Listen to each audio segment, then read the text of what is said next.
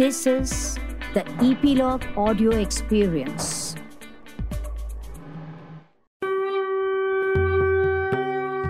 नमस्कार. मी स्वाती गोगटे बोलावा विठ्ठल पहावा विठ्ठल ह्या ऑडिओवारीत तुम्हा सर्व श्रोत्यांचं स्वागत करते. आजच्या भागाचे नाव आहे मृत्यूचे आघात. उद्या बाबांशी बोलू असं तुकोबांनी ठरवलं. वेलोबांची तब्येत ठीक नव्हती. पण दुसरे दिवशी वेलोबांची तब्येत अधिकच बिघडली. ताप काही उतरत नव्हता. वैद्य येऊन जात होते. बरे वाटेल अशी आशा वाटत असतानाच वेल्लोबा हे जग सोडून गेले. तुकोबांच्या पायाखालची जमीनच सरकल्यासारखे झाले. वेल्लोबांकडून व्यवहाराचे धडे घ्यायचे तर वेल्लोबात जग सोडून गेले. तुकोबांना हे व्यवहाराचे ताणेबाणे नकोसे झाले. वेल्लोबा गेले हे दुःख सहनच होत नव्हते. तुकोबांना माता पिता हेच सर्वस्व होते. त्यातले पिताच नाहीसे झाले. तुकाराम बेचैन झाले. कारण त्यांना तर आईबापाचा सहवास म्हणजे तीर्थक्षेत्री गेल्यासारखं वाटे. तुका म्हणे माय बापे अवघी देवाची स्वरूपे माय बाप केवळ काशी तेणे नच जावे काशी. तुकोबांनी आईवडिलांच्यातच देवाचं रूप पाहिलं होतं. आईवडिलांचा सहवास लाभणं हेच एक मोठं पुण्य केल्यासारखं त्यांना वाटे. आईबाप म्हणजेच काशी व काशी विश्वेश्वर. त्यामुळे ज्यांच्याजवळ आईबाप आहेत त्यांनी आईवडिलांची सेवा करावी. त्यांना वेगळं देवळात किंवा काशीला जायला नको अशी तुकोबांची आईवडिलांबाबत श्रद्धा होती. प्राणांहून प्रिय असलेले वेल्लोबा वारल्यावर तुकोबा गलितगात्र झाले. महिनाभर घराच्या बाहेर पडले नाहीत. बाबा गेल्याचे दुःख सहन करीत तुकोबांना व्यवहार पाहायचा होता.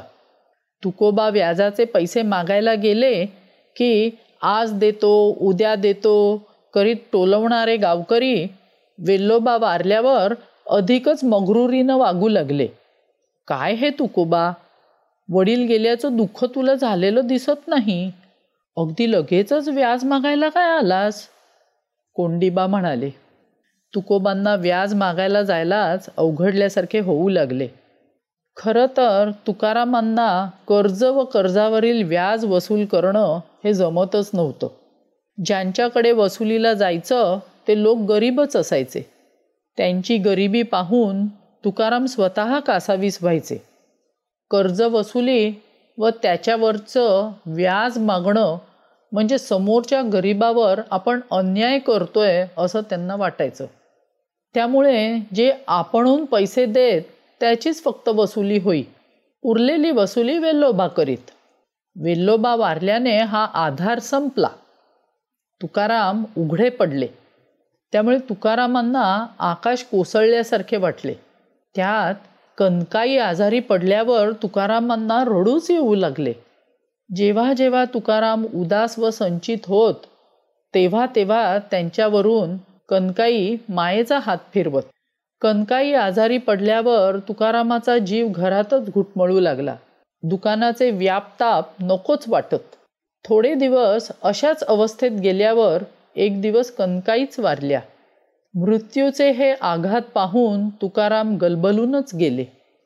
मोठा भाऊ सावजी जो तीर्थाटनाला गेला होता तो परत येण्याचं चिन्ह दिसेना. सावजीची बायको तर तुकारामांवर मुलासारखं प्रेम करायची. त्यामुळे तुकाराम घायकुतीला आले. त्यांनी सावजीला शोध शोध शोधले पण त्याचा कुठे पत्ताच लागत नव्हता.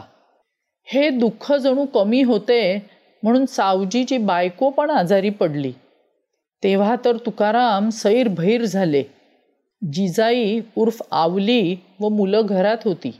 पण प्रथम वेल्लोबा वारले त्यानंतर आई वारली त्यानंतर सावजी नाहीसा झाला आणि आता मातेप्रमाणे सावजीची बायकोही वारली. एका मागोमाग एक हे मृत्यूचे आघात तुकारामांना अजिबात पेलवले नाहीत. जीवन जगण्यात काही आनंदच वाटेना. अवघ्या दोन तीन वर्षात एका मागोमाग हे मृत्यू कसे झाले? तुकारामांना देवाचे हे गणितच समजेनासे झाले. या साऱ्यांच्या मृत्यूपेक्षा देवाने मलाच मरण का दिले नाही? असे तुकारामांना वारंवार वाटू लागले. दुकानात जायला पाहिजे होते सावकारी बघायला पाहिजे होती.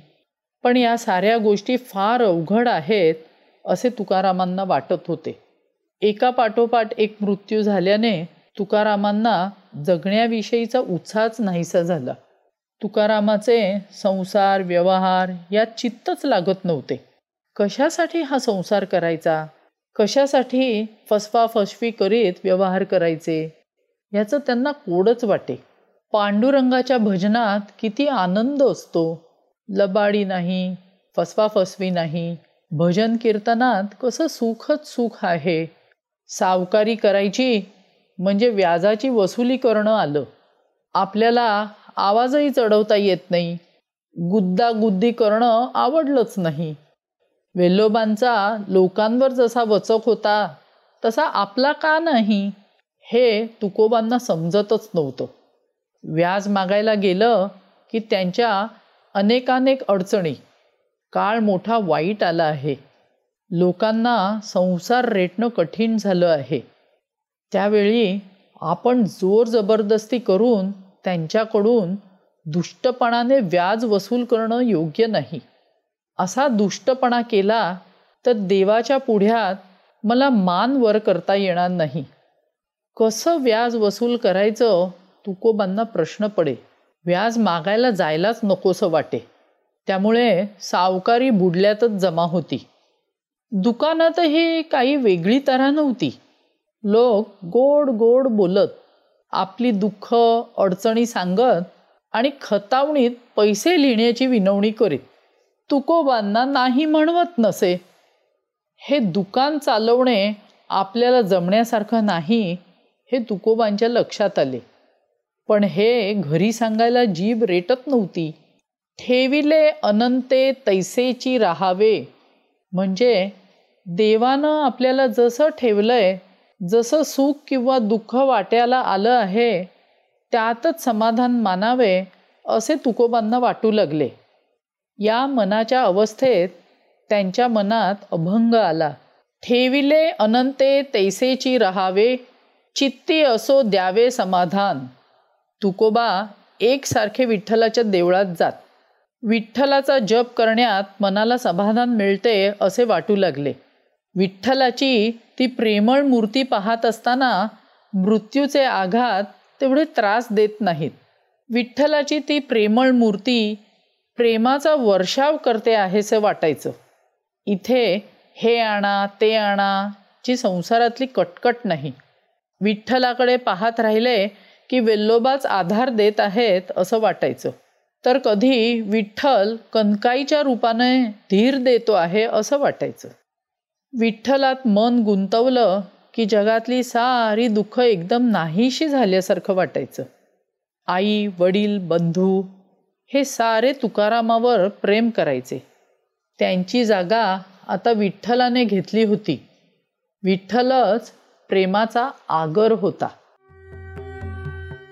आज आपण इथेच थांबू. ह्या ऑडिओ वारीत सामील व्हायला इपीलॉग मीडिया वेबसाईटवर किंवा तुमच्या आवडत्या पॉडकास्टवर जसे Gaana dot com Google podcast Hubhopper Jio Saavn Castbox Spotify वर नक्की सबस्क्राईब करा आणि ह्या ऑडिओ वारीचा आनंद लुटा. आपला अभिप्राय कॉमेंट बॉक्समध्ये कळवा तसेच आपल्या मित्रपरिवाराबरोबर व नातेवाईकांबरोबर शेअर करा आणि त्यांनाही सबस्क्राईब करायला सांगा. धन्यवाद.